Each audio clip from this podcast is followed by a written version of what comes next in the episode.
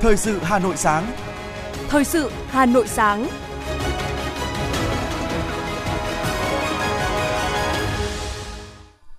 Quang Minh và Thu Thảo kính chào và cảm ơn quý thính giả đang nghe chương trình thời sự của Đài Phát thanh và Truyền hình Hà Nội. Chương trình sáng nay thứ năm, ngày 26 tháng 1 năm 2023, tức ngày mùng 5 Tết Quý Mão, sẽ chuyển tới quý vị một số nội dung chính sau đây. Việt Nam đã khẳng định được vai trò và vị thế ngày càng cao trong khu vực và trên thế giới. Tăng trưởng kinh tế Việt Nam năm 2023 dự báo thuộc top đầu khu vực. Bộ Văn hóa, Thể thao và Du lịch đề nghị tăng cường thực hiện nếp sống văn minh tại các lễ hội, cơ sở thờ tự tôn giáo. Bộ Y tế khuyến cáo người dân đeo khẩu trang khi đi du xuân chảy hội. Trong phần tin thế giới sẽ có những tin chính như sau. Malaysia dự kiến sẽ có 500.000 lao động nước ngoài được bổ sung cho nguồn nhân lực nước này trong năm 2023. Nhật Bản cam kết thúc đẩy thế giới không vũ khí hạt nhân và sau đây là nội dung chi tiết. Thưa quý vị, trong những năm qua, triển khai đường lối đối ngoại độc lập, tự chủ, hòa bình, hữu nghị, hợp tác và phát triển, đa dạng hóa, đa phương hóa, chủ động và tích cực hội nhập quốc tế, Việt Nam đã khẳng định được vai trò và vị thế ngày càng cao trong khu vực và thế giới. Đến nay, chúng ta đã thiết lập quan hệ ngoại giao với 190 nước, Đảng Cộng sản Việt Nam đã thiết lập quan hệ với 247 chính đảng ở 111 quốc gia. Quốc hội Việt Nam có quan hệ với Quốc hội, nghị viện của hơn 140 nước, các tổ chức hữu nghị nhân dân có quan hệ với 1.200 tổ chức nhân dân và phi chính phủ nước ngoài. Việt Nam cũng là thành viên tích cực và có trách nhiệm của hơn 70 tổ chức, diễn đàn quốc tế quan trọng như Liên Hợp Quốc, ASEAN, APEC, ASEM, WTO. Việt Nam đã được bạn bè quốc tế tin tưởng, tín nhiệm đề cử đăng cai, tổ chức nhiều hội nghị quốc tế lớn và đảm nhiệm nhiều trọng trách quốc tế quan trọng. Để phát huy hơn nữa những lợi thế của chuyển đổi số trong công tác thông tin đối ngoại, Thứ trưởng Bộ Ngoại giao Lê Thị Thu Hằng cho biết, năm nay Bộ Ngoại giao sẽ tiếp tục xây dựng, hoàn thiện và đồng bộ triển khai hệ sinh thái mạng xã hội của Bộ. Đây là sáng kiến được xây dựng với mục đích đưa ra những thông tin, hình ảnh về công tác đối ngoại của đất nước đến với đông đảo hơn các tầng lớp nhân dân trong một diện mạo gần gũi, dễ tiếp cận hơn, phù hợp với xu hướng tiếp cận thông tin trên các phương tiện truyền thông mới hiện nay. Bộ Ngoại giao cũng sẽ chú trọng việc xây dựng nội dung, cách trình bày thông điệp phù hợp với môi trường mạng xã hội, trong đó hướng tới đẩy mạnh các nội dung bằng hình ảnh, clip ngắn, infographic, phát huy hiệu quả những cán bộ ngoại giao có sức ảnh hưởng nhất định trên nền tảng mạng xã hội để lan tỏa các thông điệp đối ngoại đến với nhân dân, đặc biệt là thế hệ trẻ.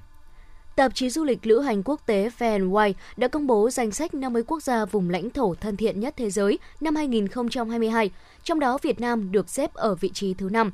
Theo du khách quốc tế, Việt Nam là đất nước đã vượt qua được những hậu quả nặng nề của chiến tranh, để giờ đây luôn sẵn sàng mở rộng cửa để chào đón bè bạn bốn phương. Sự thân thiện, tốt bụng và quan tâm của người dân khiến bất cứ ai khi đến đây cũng đều cảm thấy thoải mái và ấm áp. Việt Nam cũng là đất nước đặc biệt an toàn, khiến nơi này trở thành một trong những lựa chọn tốt nhất dành cho khách đi du lịch một mình. Chuyên trang đặt phòng nổi tiếng thế giới Booking.com vừa công bố danh sách những điểm đến trong nước được du khách Việt Nam tìm kiếm nhiều nhất dịp Tết Nguyên đán năm 2023. Trong đó đứng đầu là Đà Lạt, tiếp đến là Nha Trang, Vũng Tàu, Đà Nẵng, Phú Quốc, Thành phố Hồ Chí Minh, Hà Nội, Sa Pa, Mũi Né và Huế.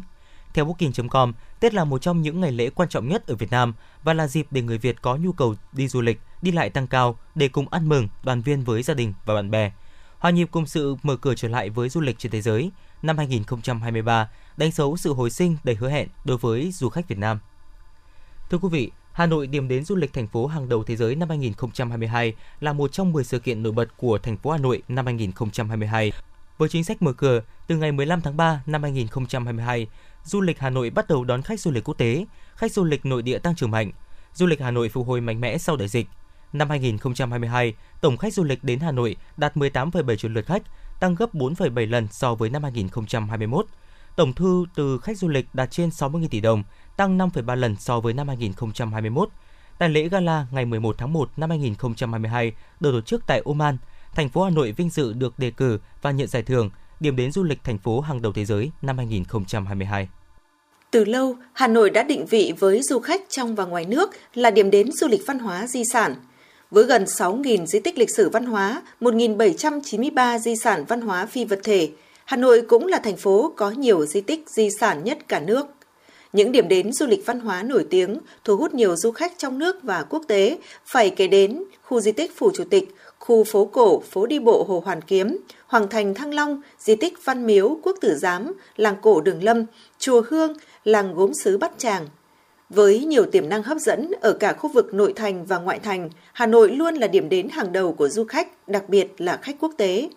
Chị Lisa, du khách nước ngoài, cho biết. Hello everyone, my name is Liesel. I'm from South Africa. I'm standing here at the top of another very short street here in Hoan Kim, and it's called Nguyen Si. Chào các bạn, tôi là Lisa, tôi đến từ Nam Phi. Con phố Nguyễn Xí này thật độc đáo. Nó có một khối lượng sách đồ sộ, cả một kho tàng văn hóa phong phú để tôi tìm hiểu về Hà Nội. Tôi rất thích. In fact, the bookstore behind me is one of the first or the first modern bookstore here in Hanoi. Một trong những nét riêng của thủ đô Hà Nội luôn hấp dẫn du khách trong và ngoài nước, đó là sự hiện diện của những công trình kiến trúc độc đáo của Phật giáo như chùa Một Cột, đền Ngọc Sơn hay chùa Trấn Quốc, một trong những ngôi chùa cổ nhất của Hà Nội. Ngôi chùa từng được trang Trilith bình chọn vào danh sách những ngôi chùa, đền thờ, cung điện tháp có cảnh quan và kiến trúc đẹp nhất thế giới. Anh Thanh Duy và một số ý kiến cho biết. Đi trên các tuyến phố Hà Nội cũng như là đến những cái địa điểm du lịch của Hà Nội, cảm giác trong Duy luôn luôn là tự hào, tự hào vì mình được sống ở Hà Nội, tự hào mình là một công dân Hà Nội những con người Hà Nội mang đến cho Duy những sự ân tình, niềm vui. Chục cái là hết kem thủy tạ. Dân tình à, vào đến buổi chiều là họ mua kem họ ăn đông lắm. Đi mà vòng quanh bờ hồ là trẻ con nó thích đi xích lô ạ. Và nó mát. À, thời tiết hôm nay nó mát. Chứ nắng quá nó lại không đi. Ngoài những công trình Phật giáo, Hà Nội cũng hấp dẫn du khách bởi những công trình kiến trúc Pháp rất đẹp nằm đan xen các kiến trúc hiện đại trên nhiều tuyến phố. Nhiều công trình này đã trở thành di sản của Hà Nội như Nhà hát lớn, Viện Viễn Đông Bắc Cổ, Bảo tàng Lịch sử Quốc gia. Bên cạnh đó, với tinh hoa ẩm thực nghìn năm, cùng sự phong phú khi có sự giao thoa ẩm thực thế giới, ẩm thực Hà Nội là một trong những điểm thu hút du khách trong và ngoài nước. Thế mạnh du lịch Hà Nội còn ở nguồn tài nguyên vô giá đang được giữ gìn ở các vùng quê ngoại thành. Hiện Hà Nội tập trung số lượng làng nghề nhiều nhất cả nước với 806 làng nghề và làng có nghề, chiếm khoảng 50% tổng số làng có nghề toàn quốc. Trong số đó, nhiều làng nghề đã trở thành điểm du lịch nổi tiếng như làng gốm sứ Bát Tràng, Gia Lâm, làng lụa Vạn Phúc Hà Đông, làng cổ Đường Lâm, Sơn Tây. Ngoài ra, Hà Nội có nhiều làng nghề truyền thống làm các món đồ thủ công mỹ nghệ nức tiếng như mây che đan Phú Vinh, rát vàng bạc quỳ, kiêu kỵ. Các làng nghề chính là mỏ vàng của du lịch Hà Nội, nơi có thể biến tiềm năng, tài sản trở thành những điểm đến du lịch hấp dẫn du khách. Hiện nay, một số làng nghề Hà Nội đã xây dựng những tour du lịch để thu hút du khách đến trải nghiệm và thưởng thức sản vật địa phương. Có lẽ hiếm có địa phương nào lại hội tụ được nhiều thế mạnh phát triển du lịch như Hà Nội khi có cả du lịch văn hóa, di sản, du lịch nghỉ dưỡng, du lịch trải nghiệm, du lịch nông nghiệp. Hiện nay, Hà Nội đã hình thành nhiều dòng sản phẩm trải nghiệm có 102 ở cả khu vực nội thành và ngoại thành. Bà Nguyễn Hồng Chi, Phó Giám đốc Trung tâm Bảo tồn Di sản Văn hóa Thăng Long cho biết. Khu di sản Hoàng Thành Thăng Long thì có cái dự án à, bảo tồn và phát huy cái à, khu khảo cổ học, khu di tích học học 18 Hoàng Diệu, khu trưng bày Hoàng cung Thăng Long và một trong những cái giải pháp sắp tới mà chúng tôi cũng um, rất là tập trung đó là tập trung để nghiên cứu đầu tư um, các cái sản phẩm mà du lịch của Hoàng Thành Thăng Long dựa trên các cái kết quả nghiên cứu về các cái uh, phi vật thể, các cái giá trị phi vật thể của Hoàng cung Thăng Long, giới thiệu các cái siêu tập về bảo vật Hoàng cung Thăng Long. Ở ngoại thành Hà Nội, không chỉ có những khu nghỉ dưỡng cao cấp, khám phá du lịch tâm linh, nhiều địa phương cũng xây dựng những dòng sản phẩm chuyên biệt như trekking, leo núi ở Ba Vì, du lượn ở Trương Mỹ, vui chơi xem biểu diễn thực cảnh tinh hoa Bắc Bộ ở Quốc Oai. Có thể thấy, du lịch Hà Nội có nhiều tiềm năng, lợi thế và nhiều sản phẩm hấp dẫn, thú vị để du khách trong và ngoài nước lựa chọn. Đó là lý do mà Hà Nội xứng đáng được vinh danh là điểm đến du lịch hàng đầu châu Á năm 2022 do Tổ chức Giải thưởng Du lịch Thế giới bình chọn.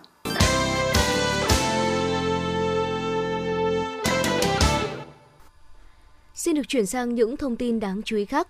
Thưa quý vị, Việt Nam là một trong những nền kinh tế có thành tích tốt nhất khu vực châu Á Thái Bình Dương. Đây là nhận định của bà Antoinette Say, Phó Tổng Giám đốc Quỹ tiền tệ quốc tế phụ trách khu vực châu Á Thái Bình Dương trong chuyến thăm làm việc đầu tiên tới Việt Nam mới đây. Mặc dù nhiều tổ chức quốc tế như IMF hay World Bank đánh giá cao những kết quả đạt được của Việt Nam trong 2022, nhưng họ cũng nhấn mạnh rằng Việt Nam cần cẩn trọng với những thách thức lớn hơn nữa trong năm nay. IMF nhận định năm vừa qua, Việt Nam tuy phải đối mặt với tác động kép từ những khó khăn của tình hình trong nước và thế giới, nhưng nền kinh tế vẫn đạt những kết quả tích cực, kinh tế vĩ mô cơ bản ổn định và lạm phát được kiểm soát. Hiệp hội chế biến và xuất khẩu thủy sản Việt Nam và SEP cho biết, kết thúc năm 2022, ngành thủy sản xuất sắc lập kỷ lục xuất khẩu 11 tỷ đô la Mỹ, mức cao nhất từ trước đến nay, đưa Việt Nam trở thành một trong ba nước xuất khẩu thủy sản lớn nhất trên thế giới sau Trung Quốc và Na Uy. Theo VASEP, trong các mặt hàng thủy sản xuất khẩu năm 2022, hai mặt hàng ghi nhận con số ấn tượng nhất là tôm và cá cha. Cũng theo thống kê, 95% số doanh nghiệp xuất khẩu thủy sản là doanh nghiệp trong nước. Đây là tỷ lệ rất cao, thậm chí có thể coi là ngược xu hướng với số đông trong nền kinh tế hiện nay khi khoảng 70% số doanh nghiệp lớn thuộc nhóm FDI. Theo Văn phòng điều phối chương trình xây dựng nông thôn mới thành phố Hà Nội, kết thúc năm 2022, Hà Nội đã thực hiện vượt chỉ tiêu chương trình mỗi xã một sản phẩm ô cốp đã đề ra. Cụ thể, theo kế hoạch năm 2022, Hà Nội phấn đấu có 400 sản phẩm đạt ô cốp. Tuy nhiên, qua ghi nhận của Hội đồng ô cốp thành phố, đến hết năm 2022, Hà Nội đã đánh giá phần hạng lần 1 được 518 sản phẩm thuộc 26 quận huyện thị xã, trong đó có 491 sản phẩm mới, 27 sản phẩm đánh giá lại do chuẩn bị hết thời hạn 36 tháng theo quy định. Đến nay, Hà Nội đã tổ chức được 5 tuần hàng tư vấn giới thiệu và bán sản phẩm ô cốp của thành phố tổ chức sự kiện giới thiệu sản phẩm ô cốp gắn với quảng bá văn hóa các tỉnh miền núi phía Bắc, các tỉnh đồng bằng sông Hồng, các tỉnh miền Trung và Tây Nguyên, các tỉnh Nam Bộ. Bộ Văn hóa, Thể thao và Du lịch vừa có văn bản số 116 gửi Trung ương Giáo hội Phật giáo Việt Nam đề nghị tăng cường thực hiện nếp sống văn minh tại các lễ hội, cơ sở thờ tự Phật giáo. Theo đó, Bộ Văn hóa, Thể thao và Du lịch mong muốn Trung ương Giáo hội Phật giáo Việt Nam tiếp tục tuyên truyền, vận động các tăng ni Phật tử trong việc phát huy truyền thống văn hóa dân tộc, các giá trị đích thực của tín ngưỡng và nghi lễ truyền thống, lan tỏa giá trị từ bi, lòng bao dung, tôn trọng sự đa dạng văn hóa của cộng đồng có tín ngưỡng, hướng dẫn đồng bào Phật tử và bà con thực hiện biện pháp phòng ngừa các hiện tượng mê tín dị đoan, không đốt đồ mã tại các cơ sở thờ tự Phật giáo, đảm bảo thuần phong mỹ tục, giữ gìn nét đẹp văn hóa truyền thống của dân tộc. Bộ Văn hóa Thể thao và Du lịch đề nghị Trung ương Giáo hội Phật giáo Việt Nam cùng tham gia, phối hợp với chính quyền địa phương triển khai thực hiện nếp sống văn minh trong lễ hội theo quy định tại Nghị định số 110 của Chính phủ, quy định về quản lý và tổ chức lễ hội. Sau 2 năm tạm dừng mở hội để phòng chống dịch COVID-19, lễ hội Chùa Hương huyện Mỹ Đức chính thức trở lại vào ngày mai 27 tháng 1, tức mùng 6 tháng Giêng năm Quý Mão 2023, đáp ứng nhu cầu tâm linh tín ngưỡng của người dân. Hiện công tác chuẩn bị lễ hội năm nay có nhiều nét mới, nhằm đảm bảo một mùa lễ hội an toàn, thân thiện, văn minh tại Chùa Hương, một trong những quần thể di tích danh lam thắng cảnh nổi tiếng nhất trên cả nước. Đặc biệt, để tăng thêm tiện ích cho người dân tham quan vãn cảnh mùa lễ hội năm nay, ban tổ chức lễ hội Chùa Hương đổi mới hình thức bán vé truyền thống sang vé điện tử, bảo việc bán vé tại hai cổng Tiên Mai và Đục Khê, tạo sự thông thoáng thuận tiện cho du khách về tham quan chảy hội. Năm nay, ban tổ chức lần đầu tiên đưa vào thí điểm mô hình xe điện để du khách được thưởng ngoạn vẻ đẹp của xã Hương Sơn. Lễ hội Chùa Hương được khai mạc vào mùng 6 tháng Giêng, nhưng người dân địa phương cho biết, từ mùng 1 Tết đã có đông du khách tới lễ và vãn cảnh chùa. Với những đổi mới trong cách thức tổ chức và đón tiếp, ban tổ chức lễ hội Chùa Hương hy vọng sẽ đón hơn 1 triệu lượt du khách trong 3 tháng lễ hội. Thưa quý vị và các bạn, đầu năm đi lễ hội cầu cho một năm mới vạn sự bình an đến với gia đình và bản thân là một sinh hoạt văn hóa truyền thống lâu đời của người Việt Nam. Xuân này, mời quý vị và các bạn chúng ta cùng đến với lễ hội Gò Đống Đa để cùng tìm hiểu về truyền thống hào hùng chống giặc ngoại xâm của cha ông ta.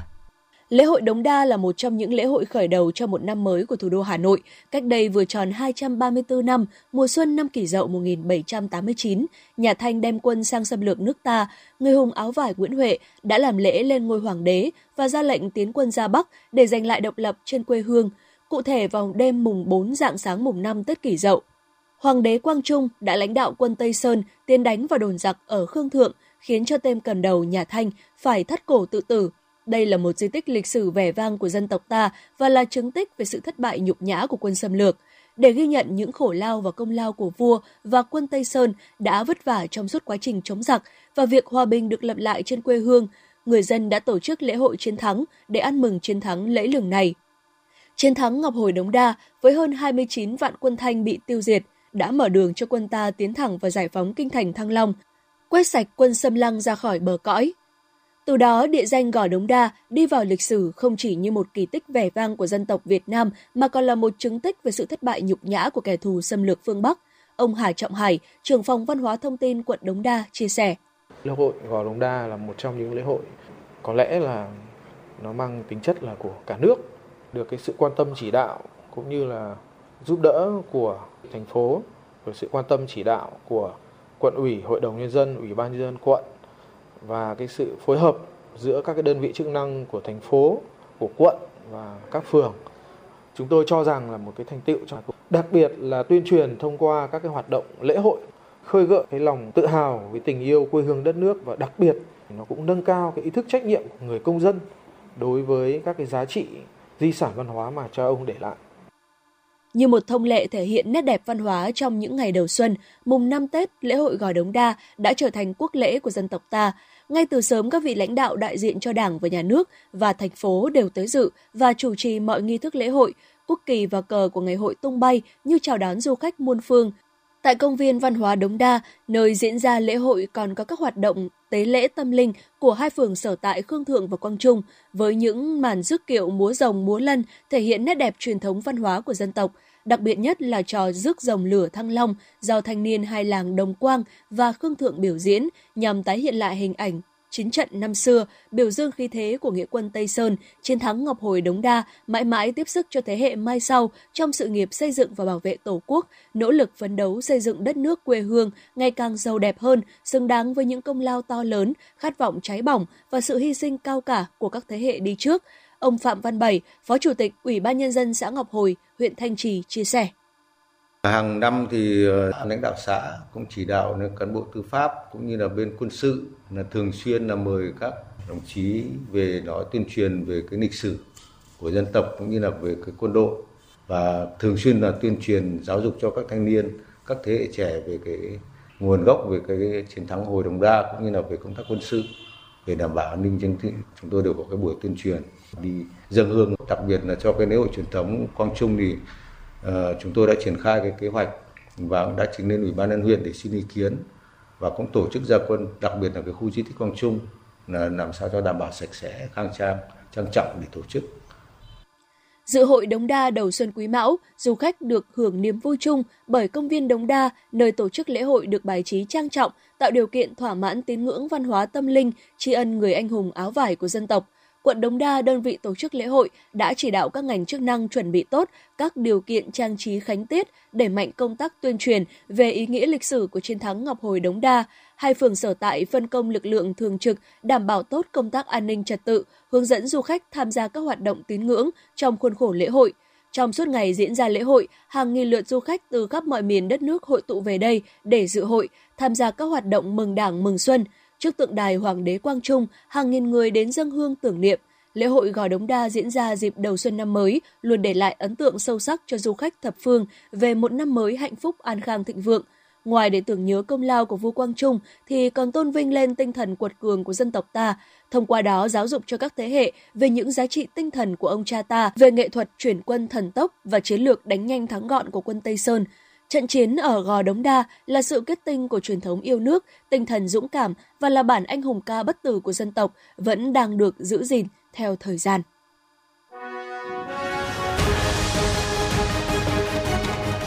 Thời sự Hà Nội, nhanh, chính xác, tương tác cao. Thời sự Hà Nội, nhanh, chính xác, tương tác cao.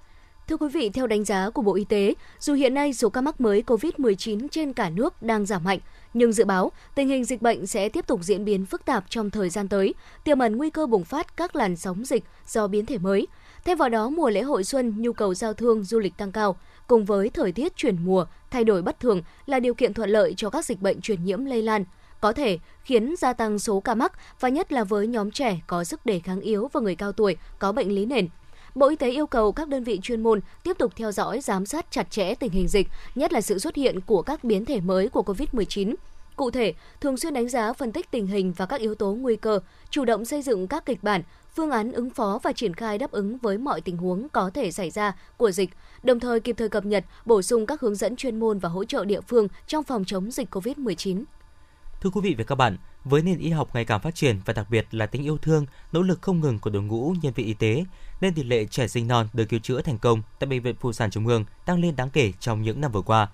Hành trình đưa những em bé sinh non chỉ nặng khoảng 500 g từ lồng kính trở về với vòng tay cha mẹ của bác sĩ, nhân viên y tế tại Trung tâm chăm sóc và điều trị sơ sinh Bệnh viện Phụ sản Trung ương là cuộc chiến đầy cam go, thử thách và thấm đượm tình yêu thương.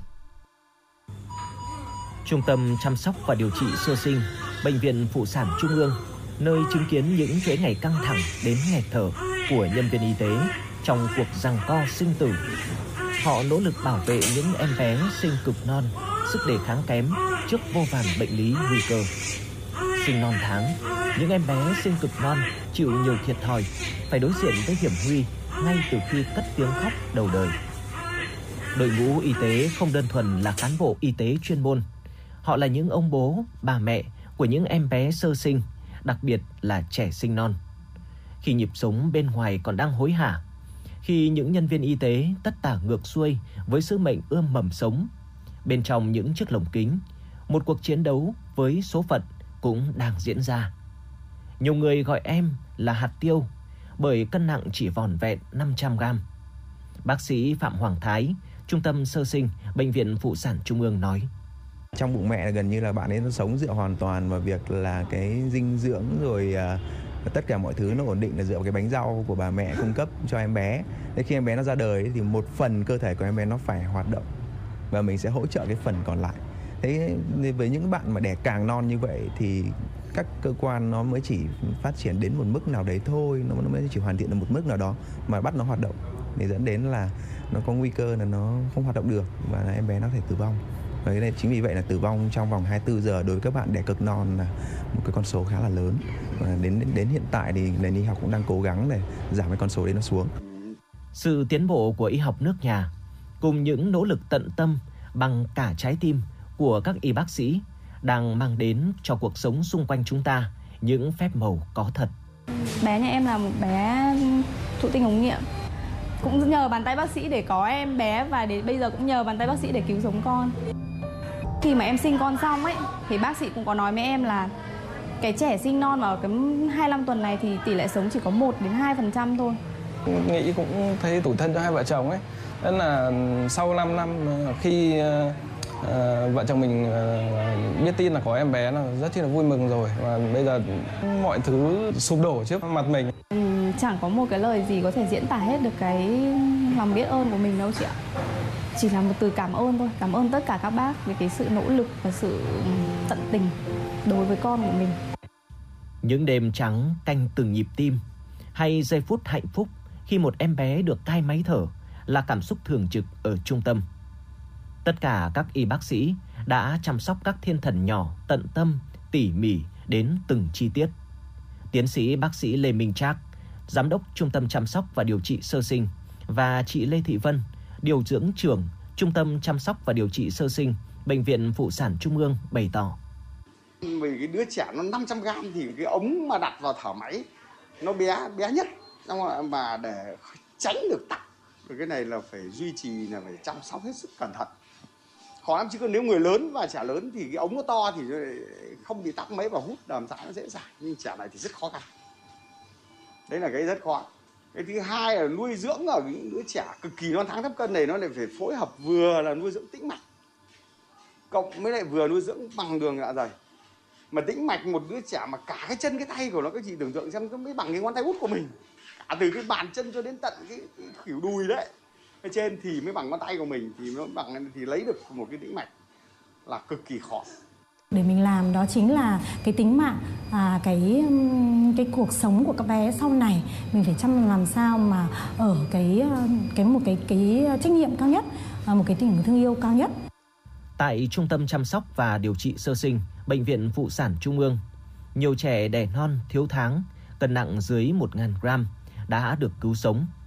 Đối với những trẻ nhẹ cân từ 1.000 đến 1.500 gram, tỷ lệ nuôi sống thành công là gần 90%. Tỷ lệ sống của trẻ dưới 1.000 gram là gần 30%. Với kinh nghiệm và sự tận tâm của các y bác sĩ, nhiều em bé đã phát triển khỏe mạnh với cân nặng trên 3 kg. Phó giáo sư tiến sĩ Trần Danh Cường, giám đốc bệnh viện phụ sản Trung ương khẳng định: à, để được cái thành công này thì cái việc tận tình sử dụng cả hiện đại sử dụng cả truyền thống nhưng phải được chăm sóc trong một điều kiện hết sức ngặt nghèo về vô trùng cũng như về thời gian chúng ta uh, massage cho ăn rồi tiêm truyền thì những cái đấy thì phải nói là uh, bỏ ra một cái công sức tương đối lớn và cũng thể hiện cái tình cảm của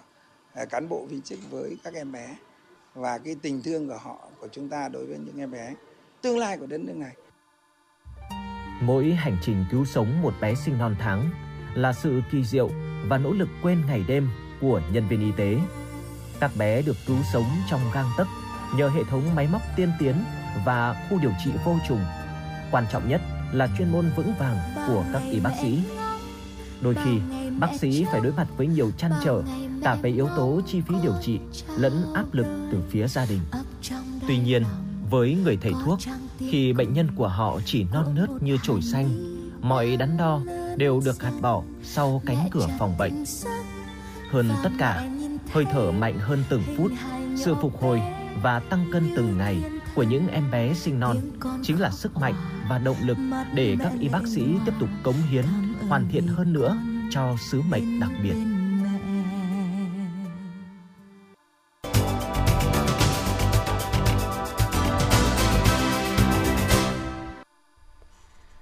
Vị, xin được chuyển sang những thông tin quốc tế. Giới chức Malaysia cho biết dự kiến sẽ có 500.000 lao động nước ngoài được bổ sung cho nguồn nhân lực nước này trong năm 2023. Các công nhân sẽ được đưa đến từ 15 quốc gia châu Á để bố trí vào các lĩnh vực như đồn điền, nông nghiệp và xây dựng. Giới chức Malaysia cho biết sự phụ thuộc của Malaysia vào lao động nước ngoài trong những ngành này là rất lớn. Nếu không cung cấp đủ lao động sẽ làm gián đoạn hoạt động tối ưu của các ngành và dẫn đến hậu quả thua lỗ rất lớn. Malaysia nhấn mạnh cần giải quyết ngay lập tức tình trạng thiếu hụt lao động khi hơn 700.000 lao động nước ngoài đã trở về nước trong đại dịch COVID-19.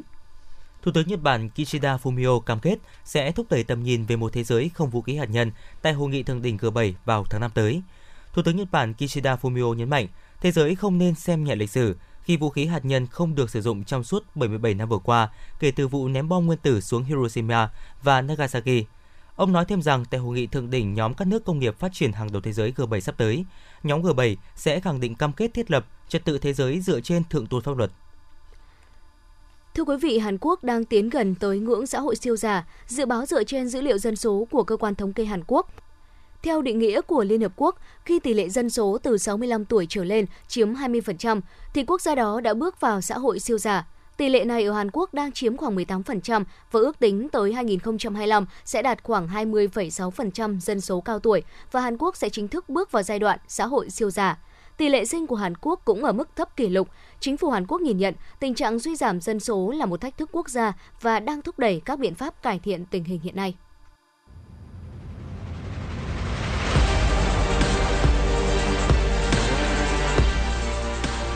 Bản tin thể thao Bản tin thể thao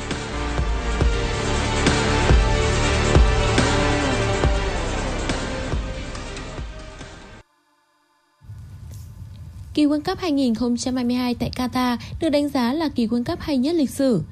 Kể từ khi ngày hội bóng đá lớn nhất hành tinh mở rộng ra 32 đội với 8 bảng, hiếm khi nào giải đấu chứng kiến một vòng bảng có kết thúc kịch tính như lần này. Những giọt nước mắt đau khổ của các cầu thủ Mexico và Uruguay, hay cảm xúc vỡ hòa vì sung sướng của các chàng trai Hàn Quốc là một minh chứng rõ ràng.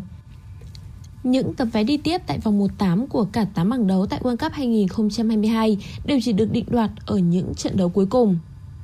Các sân bóng ở Qatar trải qua những cơn địa chấn mang tên Ả Rập Xê Út, Nhật Bản hay Hàn Quốc khi những đại diện của bóng đá châu Á vốn bị đánh giá là cửa dưới hay kẻ lót đường lại giành chiến thắng ngoạn mục trước những ông lớn như Argentina, Đức, Tây Ban Nha, Bồ Đào Nha để tạo nên kỳ World Cup thành công nhất châu lục này. Argentina và Pháp tạo ra cuộc rượt đuổi tỷ số ngoạn mục nhất trong lịch sử các trận chung kết World Cup. Lionel Messi và Kylian Mbappe tạo nên những màn trình diễn hiếm có trong lịch sử giải đấu để cùng thiết lập nhiều kỷ lục cho hai đội tuyển quốc gia mà họ đang khoác áo. Lionel Messi vô địch World Cup 2022 cùng đội tuyển Argentina là đoạn kết hoàn hảo cho vòng chung kết. Siêu sao hay nhất của bóng đá thế giới đương đại cuối cùng cũng đã hoàn thành giấc mơ lớn nhất sự nghiệp. Messi chinh phục World Cup 2022 bằng một màn trình diễn ấn tượng với kỷ lục những bàn thắng và các pha kiến tạo khó tin. Anh hoàn tất bộ sưu tập danh hiệu con răng dở của mình sau khi đã giành được toàn bộ các giải thưởng cá nhân như quả bóng vàng thế giới, UEFA Champions League, La Liga, Ligue 1, Copa America và huy chương vàng Olympic.